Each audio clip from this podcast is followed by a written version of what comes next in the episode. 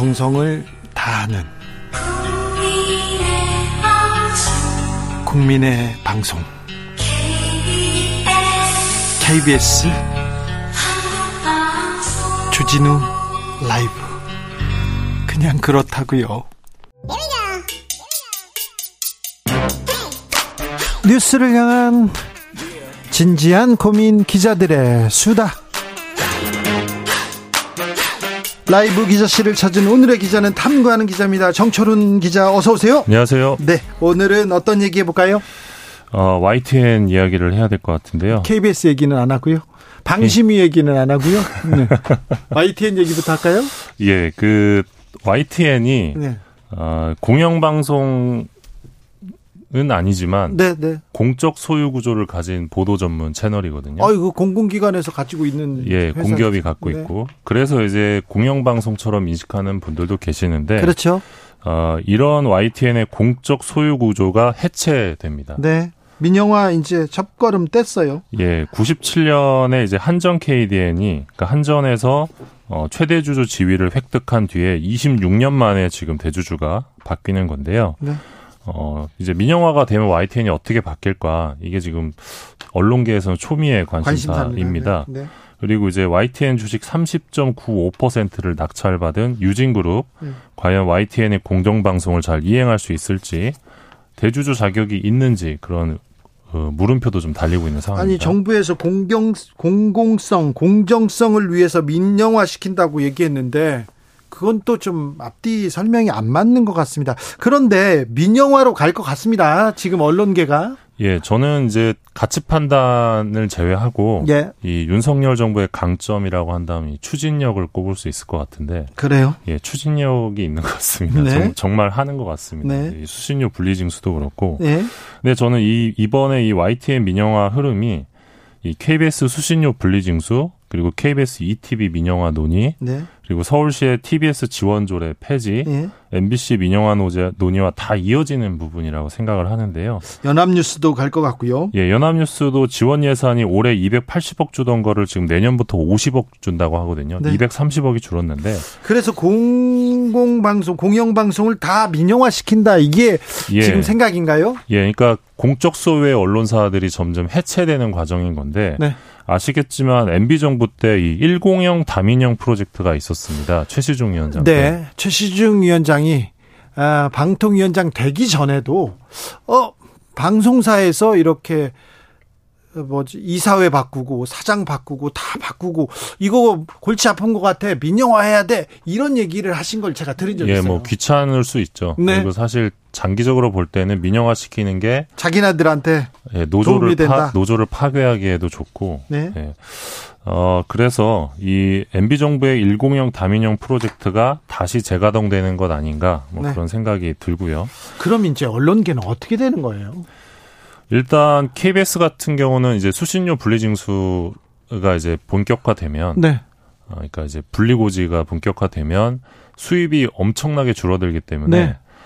어, 사실 지금과 같은 어떤 공영성 있는 방송을 유지하기는 어려울 수 있고요. 예, 그리고 이제 ETV까지 만약에 어, 사라진다 그러면 KBS의 영향력이 대폭 줄어들 수 있는 거죠. 1TV 하나만 가지고 가는 상황이 되는 거고. 그러면 정부의 방향이 지금 KBS의 영향력이 줄어드는 쪽으로 가고 있다 이렇게 봐도 됩니까? 저는 그렇게 생각합니다. 네. 예. 그리고요? 그래서 이제 어, KBS 출신이 아닌 사람이 KBS 사장이 된 것 아닌가라고 생각하는 분들도 계시고요. 네. 어 그리고 이제 그 MBC나 YTN 같은 어떤 KBS 공- 사장 예. 박민 사장은 어, 이, 이 저, 최시중 이동관 그 방통위원장의 대학교 과 후배죠. 아, 예, 그렇죠. 예. 그리고 MBC나 YTN 같은 경우는 어떤 공적 기능을 축소시키는 공영성을 좀 어, 색깔을 빼는 방향으로 갈 것 같은데, MBC도 네, MBC한테도 가겠죠. 예, 그리고 그러면 KTV 그 다음에 TBS 이런 아리랑 TV 이런 데도 좀 움직임이 있을까요? 뭐, 뭐 통폐합 얘기가 나올 수도 있는데, 그건 한번 지켜보셔야 될 것 같고요. 예. 사실 저는 YTN의 경우는 지금의 소유 구조, 그러니까 공기업이 소유하고 있었던 지금의 구조가 완벽한 구조라고는 생각하지 않습니다. 예. 어, 그래서 사실 문재인 정부 때도 YTN 민영화 얘기가 얘기가 있었습니다. 나왔죠. 근데 네. 그 당시에는 어 정부가 그러니까 사실상 정부가 언론사를 소유하고 있는 것이 부적절하다라는 문제의식에서 출발했던 반면에 네. 윤석열 정부에서 이 YTN 민영화를 추진한 배경은 전혀 다릅니다. 공공기관 자산 효율화가 사유였습니다. 그래서 이게 좀 납득하기 어렵고 추진 배경부터 추진 과정까지 계속해서 문제 문제 지적이 있었고요. 그리고 이번에 어 한정 K덴과 마사이가 소유한 YTN 지분 낙찰받은 유진그룹, 이 네. 레미콘 업계 1위입니다. 네. 레미콘 업계 1위고 레미콘 회사예요. 예, 건설 자재부터 금융까지 50개 계열사를 거느리고 있는 곳인데 왜 여기서 또 언론으로 왔죠? 예, 근데 여기가 지금 보도 전문 채널을 어, 운영할 만한 회사냐 물음표도 나오고 있는 상황이거든요. 그때 근데 통일교가 이렇게 인수전에 뛰어들고 한경 그러니까 전경련 쪽에서도 뛰어들고 여러 회사가 뛰어들었는데 유진이 된다는 얘기는 들어보지 저는, 못했죠. 예, 저는 전혀 몰랐습니다. 그런데 예. 이게 생각한 카드일까요? 아닐까요? 그러게요. 모르겠습니다. 네. 네. 일단 YTN 같은 경우는 회사 차원에서 입장을 내고 지배 구조가 변해도 방송의 신뢰성과 독립성을 지켜가겠다라는 입장을 밝혔는데 좀 쉽지 않을 것이다 이런 전망이 나오고 있고요. 네. 어, 언론 전국 언론 노동조합은 이 윤석열 정부가 이 신뢰도 1위 보도 전문 채널의 공공성을 흔들어 정권 편향적 언론을 만들겠다는 권력의 야욕을 드러냈다 이런 비판을 하게 됐습니다. 네. 굉장히 크고 중요한 뉴스입니다. 언론 예. 지형이 지금 예. 지각 변동하고 있는데 예. 그러니까 공적 소유가 해체되는 과정의 한 네. 장면이다. 네. 예. 매우 중요한 이 사회에 큰 영향을 미칠 뉴스인데 워낙 큰 뉴스들이 많고요. 예. 네. 이선균 GD에 예. 거기에 또 네, 펜싱 선수까지 나오면서 예. 지금 관심이 좀 줄어서요. 네. 네. 자, 이 중요한 문제입니다. 저희가 계속해서 보도해 네. 드립니다. 다음 이야기는요? 어, 오늘 경향신문 전현직 기자들이 압수수색을 당했습니다. 아, 또요? 예. 진행자께서 압수수색 경험은 없으시죠? 저는 압수수색 참가는 많았는데 압수수색 예. 저 구속영장은 저도 예. 압수수색은 없었어요. 왜 그러냐면 기자한테 취재 수첩을 제출하거나 아니면 뭘 내놓으라고 하면 주거든요. 그렇죠. 예. 그런데 압수수색까지는 없었어요. 이명박 박근혜 정권에서도 압수수색, 기자 압수수색이요? 비판적인 언론 저안 예. 당했어요. 사례를 찾기 힘든데요. 네? 요즘은 이런 일이 빈번합니다.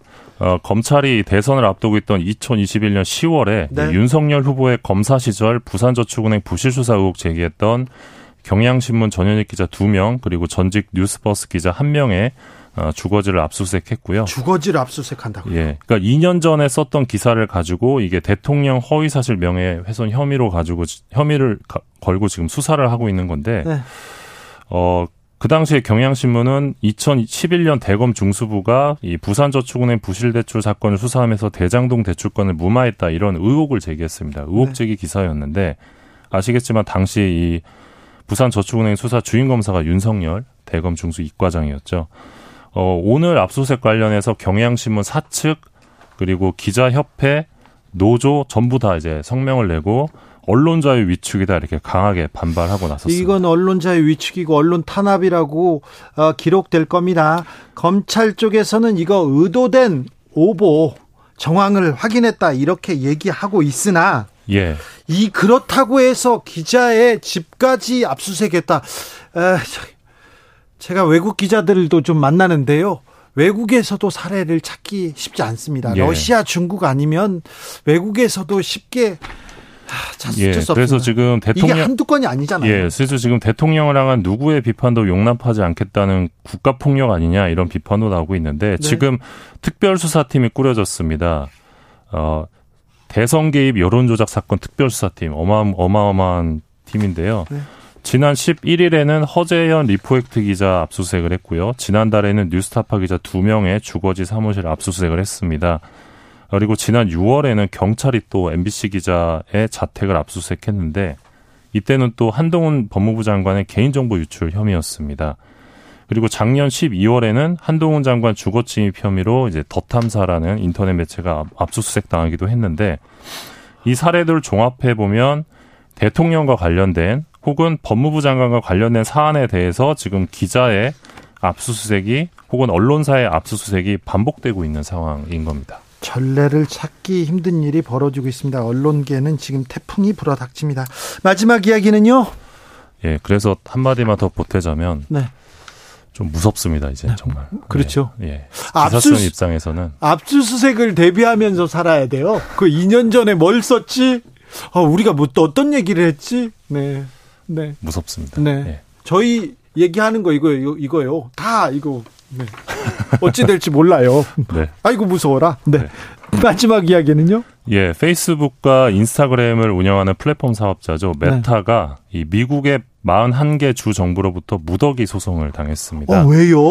어, 그러니까 메타가 페이스북과 인스타그램의 과도한 중독성으로 어린이와 청소년의 정신 건강에 피해를 주고 있다는 이유인데요. 네, 정신 건강에 피해를 주고는 있죠. 과도한 예. 중독성으로 나 아, 이걸 소송을 제기했군요. 예, 그 소장을 보면 네. 어, 이 메타가 청소년과 어린이들을 어떻게 착취하고 조종하는지 은폐해 왔다. 그리고 금전적 이익을 위해서 의도적으로 중독성이 강한 시스템을 설계했다. 이렇게 주장을 했는데요. 아, 그렇습니까? 알고리즘, 알림 설정, 그리고 페이지를 넘기지 않고 피드를 볼 수 있는 무한 스크롤 기능 이런 것들을 이용해서 미성년자들이 SNS에 더 오래 머무르고 반복적으로 사용할 수 있도록 설계했다 이런 지적을 했습니다. 그렇습니까? 예, 그리고 소장을 보면 이 도파민을 조종하는 추천 알고리즘을 중독성의 핵심 원인으로 꼽았는데 도파민까지요? 예, 그러니까 사실 마약이라는 게 주사기를 꽂는 것만 마약이 아닌 거죠. 예. 사실 좋아요 여기에 이렇게 네 굉장히 많이 무너지는 사람들 많아요. 예, 맞습니다. 네 정치인들 많습니다. 좋아요 이거 몇개 받잖아요. 그러면 진짜 말이 안 되는 얘기를 하고 있어요. 맞습니다. 네. 일단 흥미를 가질 만한 게시물 끝없이 추천을 하고 좋아요 수를 적나라하게 보여주는 설계로 인해서 이제 어린이들이 좋아요에 대한 동경을 갖게 되는 겁니다. 네. 근데 이게 비관이나 자해로 이어진다고 합니다. 왜 네. 나는 좋아요를 이거밖에 못 받지? 아 그러니까요. 예. 많이 받으면 또좀 예. 기분이 우쭐하고 못, 못 받잖아요. 그럼 막 예. 위축되고 그렇습니다. 그리고 항상 누군가를 비교하게 되기 때문에 네.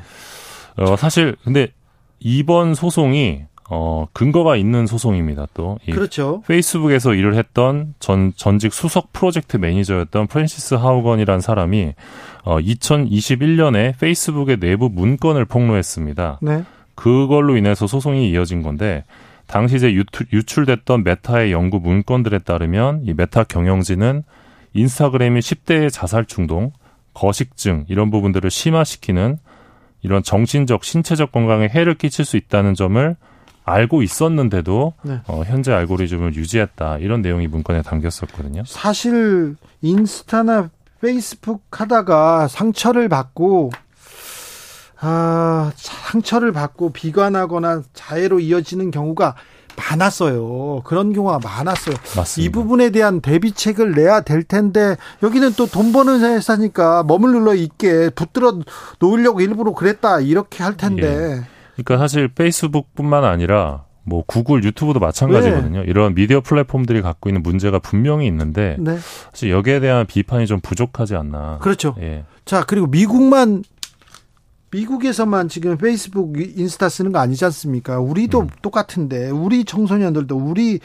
국민들도 중독되는 거 봤는데 폐해를 예. 봤는데 우리도 나서야 되는 거 아닌가요? 그러니까 이제 출퇴근길에 보면 네. 제가 대학 다닐 때만 해도 이제 뭐 시사인 잡지도 사서 네. 시사인도 보고 책도 보고요. 예 책도 보고 네. 스포츠 신문도 많이 봤어요 옛날에는. 예 그랬는데 네. 지금은 다들 스마트폰만 보고 있어요. 거기서 뭐 돈이 나오는 것도 아닌 아닐 텐데 네. 근데 이게 과연 정상적인 사회의 모습일까 그런 의문이 들 때도 있습니다. 그런데 이게 정상적인가 하는데 더 많이 더 계속 보고 있거든요. 음. 걱정이에요. 맞습니다. 탐구하는 기자 미디어 오늘의 정철훈 기자와 함께했습니다. 감사합니다. 고맙습니다. 교통정보센터 다녀올까요, 공인혜 씨?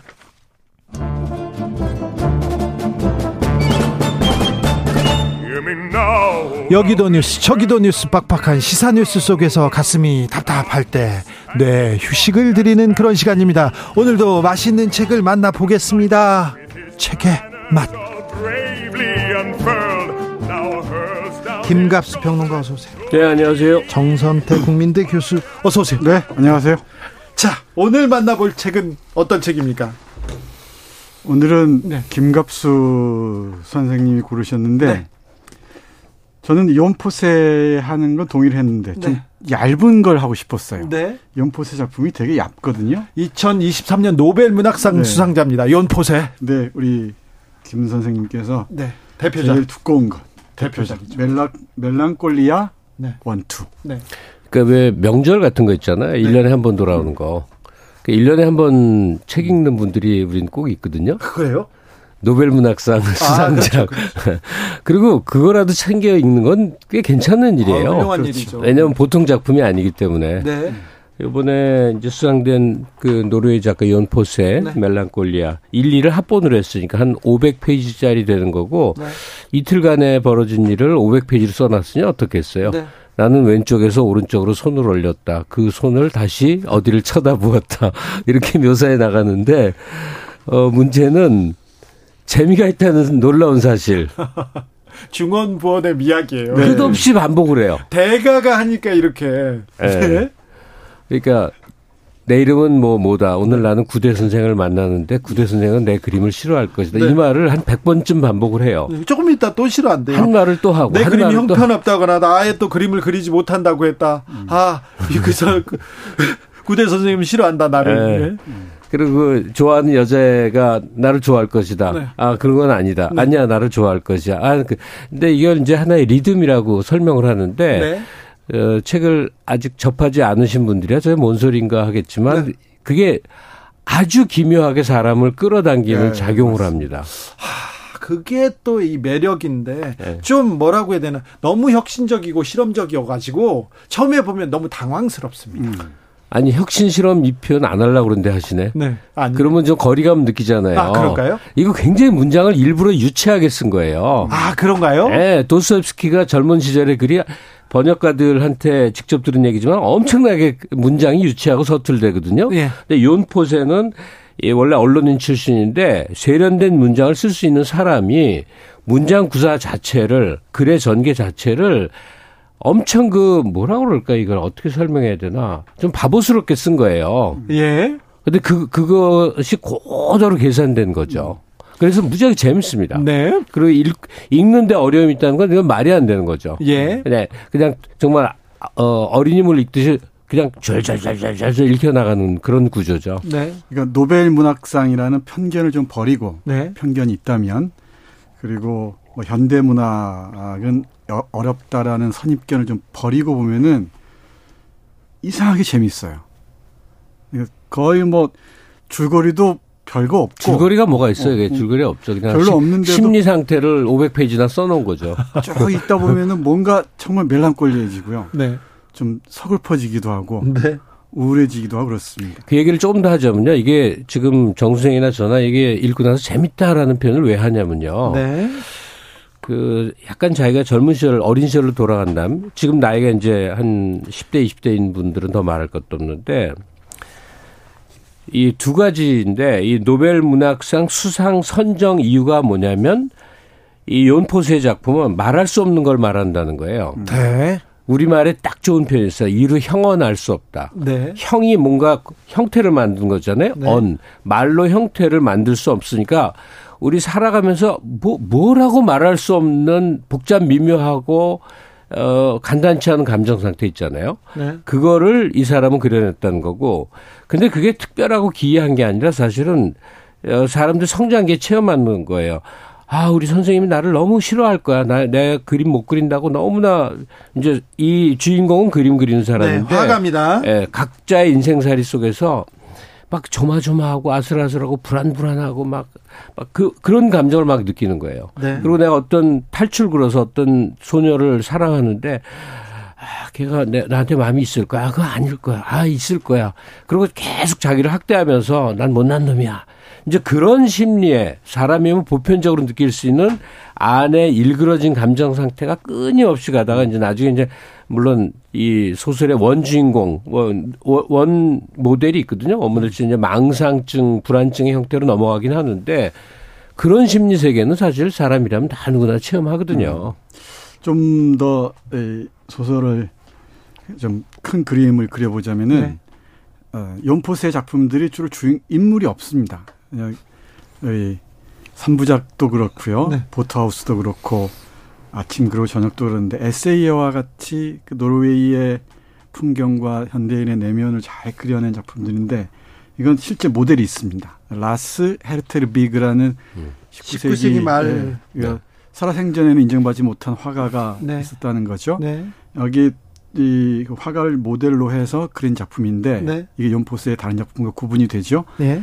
그리고 로맨골 어, 멜랑콜리아 1 하이픈 2인데 이건 따로 분리된 작품이 아니고 한 작품입니다. 네. 그러니까 하나 한 작품으로서 크게 보면은 어, 둘로 나뉘어져 있고요. 네. 하나는 어, 헤르테르비그가 스스로 얘기하는 거고 다른 네. 하나는 누나가 누나. 나중에 네.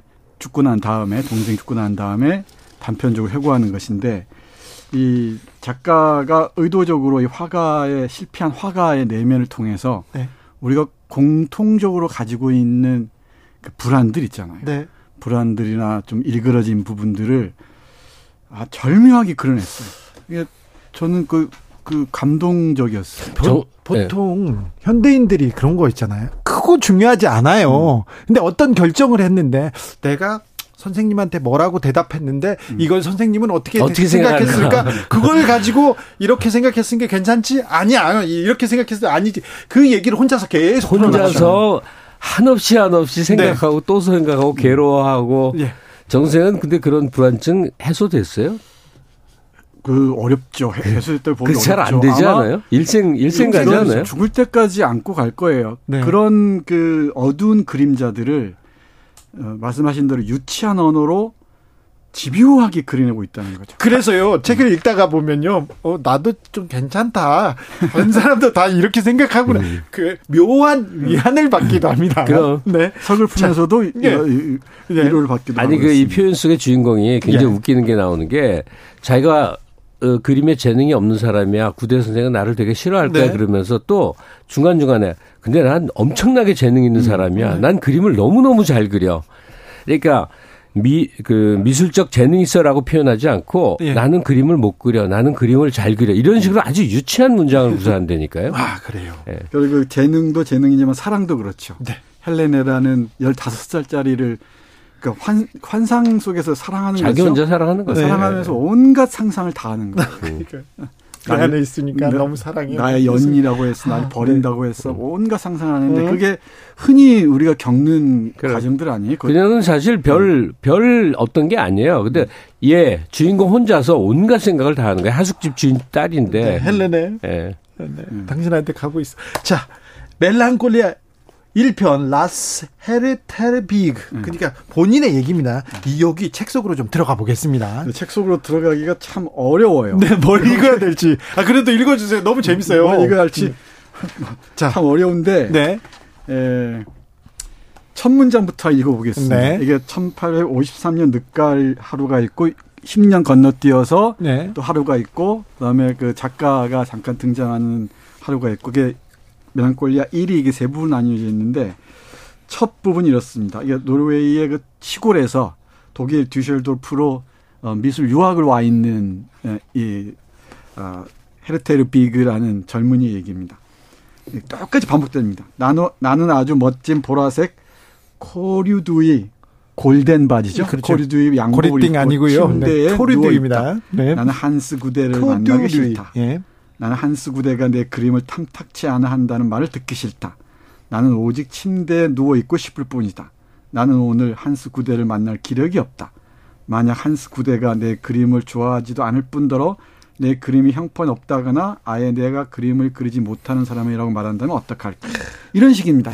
쭉 이어져서 A, B가 반복되다가 A, B, C가 이어지고 D가 이어지고 다시 A로 가요. 다시 네. A로 또 뱅뱅 돕니다. 그러니까 문장 구조가 A, B, C. A, B, 다시 A, B, C, D, 음. A, B, C, D, E, A, B, C, D, E, F. 이렇게 앞에 구사한 문장을 다시 써서 조금씩 덧붙여 나가는 식의 그런 네. 구성이 많습니다. 주변적인 얘기 좀만 좀 하자면요. 음. 일단 이 번역은 뭐, 뭐 믿을만 하죠. 민음사 세계문학 전집에 등장하는 역자들이. 근데 조금 더 문장을, 이건 제가 원문을 이해, 알 수는 없지만 미루어 짐작하는데 좀 더, 좀 더 유치한 문장을 구사해야 되지 않겠는가. 아. 이게 연인이란 표현도 맞질 않는데. 네. 아무래도 이제 고급한 문장에 너무 이제 길들여진 번역자가 네. 그 약간 그 좀 더 바보스러워야 되는 문장을 너무 다듬은 게 아닌가 그 아쉬움이 하나 있고 음. 그다음에 어 1년에 올해 들어 한 권도 책을 안 읽었네라고 생각하는 사람들이 의외로 많을 겁니다. 아, 많아요, 성인 중에. 네. 제 친구는 20몇 년 동안 한 권도 안 읽어요. 그러면 네. 명절 때 네. 한번 부모 찾아뵙듯이 네. 욘 포세의 오늘 소개해드리는 멜랑콜리아 네. 올해 노벨문학상 수상작이니까 그렇죠. 한번 사 보시고요. 자, 이거 한번 읽어요. 그러면 읽고 한번 얘기해 보면 아이고, 네. 아 욘 포세 좋아 얘기 한마디 하면 다 달리 보입니다. 나중에 걸음걸이도 달라집니다. 그, 그다음에 걸음걸이까지요. 그다음에 이게 그 세계문학 선집 속에 포함돼 나왔기 때문에 네. 미덕이 하나인데 값이 되게 쌉니다. 네. 왜이 얘기까지 하는지 모르겠는데 네, 꼭 읽으라고요. 네, 제 가격 보고 깜짝 놀랐어요. 이게 17,000원 하던데 엄청 두꺼운 책이거든요. 네. 하여튼 그래서 아 이거는 그 깊어가는 가을역에 사람들이 자기한테 침잠하고 싶은 마음은 다 있는데 네. 너무 그 넷플릭스로 다 해결하지 마시고 네. 한 권은 읽어야 된다 할때 이거다 하고 제가 딱 잡은 거예요. 정말 멜랑꼴리 해주고요. 그리고 자기 연민 그러다가 자기 위안으로 바뀌어요. 그렇죠. 음. 바뀌어. 그, 어, 꼭 그 처음 보시는 분들께 말씀드리고 싶은 게 예?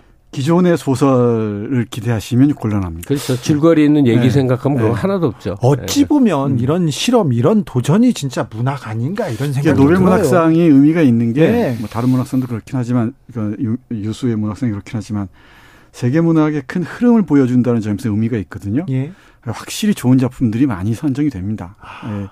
어, 우리 페탄트케도 그렇고 올가 토카르축도 그렇고 우리가 몰랐던 작가들을 아는 계기가 되고요. 도리스 레싱. 그렇죠. 이게 또 큰 흐름으로 가는구나라는 걸 감지할 수도 있습니다. 일본이 올해 정말 실망 크게 했대죠. 음. 무라카미 하루키가 지금 십몇 년째 아, 이제 후보인데 이제 포기해야 될 것 같아요. 올해는 틀림없다고 여겼대요. 아니요. 중국에서 더 기대가 컸어요. 찬쉐? 하긴. 네. 네. 그 찬쉐도 정말 네. 잘 쓰죠. 네. 네. 이 제목 멜랑콜리아는 제가 이거 책 저 준비하다가 뭐 처음 한 건데 보통은 이게 이제 우울함이라고 표현하잖아요. 음, 음. 예, 그 뜻이 맞긴 맞는데 이 멜랑콜리아라는 언어의 출발점은 음, 천재들의 특징이라는 의미로 원래 쓰였던 말이래요. 아. 그래서 우리가 내면에 어떤 깊은 우울감을 갖고 음, 있잖아요. 네. 이게 원래 천재성의 발현이래요. 그래서 그것이 집약돼서 정말 천재적 결과를 내는 사람들도 있지만 네. 우울하기만 해요. 자기가 우울하기만 하면 네. 나도 약간 천재기가 있나 보다라고 착각을 하셔도 된다. 아 위안을 사, 네. 갑자기 좀 어, 위안이 됩니다. 예. 네. 예. 한 문장 더 읽어 주세요. 그럴까요? 네. 어, 너무 재밌어요. 네, 재밌습니다. 네. 너무 재밌습니다. 이제 그, 그 애인 헤르네를 상상하는 분 보겠습니다. 어디 그 카페 같은데 클럽 같은데 갔다가 돌아오는 길입니다. 네. 아, 당신을 만날 수 없다면 나는 네. 더 이상 나로 살 수 없다. 그림도 그릴 수 없다. 그렇다면 듀셜도르프에 살 수도 없고 내 삶은 파멸로 향할 것이다. 이 모든 것이 당신의 삼촌 때문이다. 빈켈만 씨. 온갖 질투를 당하는 겁니다. 나는 길을 걷고 있다. 당신을 만나야 한다. 내쫓았거든. 나는 더 이상 당신과 같은 집에 살 수 없다. 빈켈만 씨는 내게 집에서 나가라고 말했다. 나는 길을 걷고 있다. 변한 것은 없다. 나는 양복을 입고 다리를 꼰 채 침대에 누워 파이프를 물, 물, 입에 물고 천장을 바라보았다. 내 삶은 부족한 것이 없었다. 나는 침대에 누워 내 옷이 참, 참으로 멋지다고 생각했다. 가난한 집의 아들, 퀘이커 교인, 화가 지망생이었던 나는 독일 듀셜드로프의 예술 아카데미로 보내졌다. 이런 식입니다. 네. 그러다 좀 있다가 또 이제 난 당신한테 가고 있다. 내, 나, 내 속에는 당신의 미소가 보인다. 계속 이러다가 또. 과거가 계속 끼어들고요. 예. 예. 뒤에 누나가 이제 이 약간의 그 알츠하이머병 같은데 걸린 모양이죠. 누나가 네. 기억하는 것도 파편적 기억도 아주 흥미롭습니다. 음. 이게 이 주인공의 헤르테르 비그의 어린 시절을 정보들을 뿌려놨어요. 네. 그 뿌려놓은 정보들을 모으는 재미도 쏠쏠합니다. 그러니까 약간 이 주인공의 모델이 된 화가는 네. 생전에 전혀 조망받지 못하다가 지금은 노르웨이를 대표하는 풍경 화가인데 네. 그 풍경 화가를 그려놓은 그 소설 속의 모습은 한없이 바보스럽고 네. 불안해하고 못난 모습이고 네. 그 못난 모습을 그려내는 문장은 어마어마한 필력을 가진 작가가 의도적으로. 일부러 의도적으로 유치하게 유치하게 서술해 나간 책이다. 요포세의 네. 멜랑콜레아 읽었습니다. 김갑수 선생님이 정선태 교수님 감사합니다. 네, 고맙습니다. 네, 고맙습니다.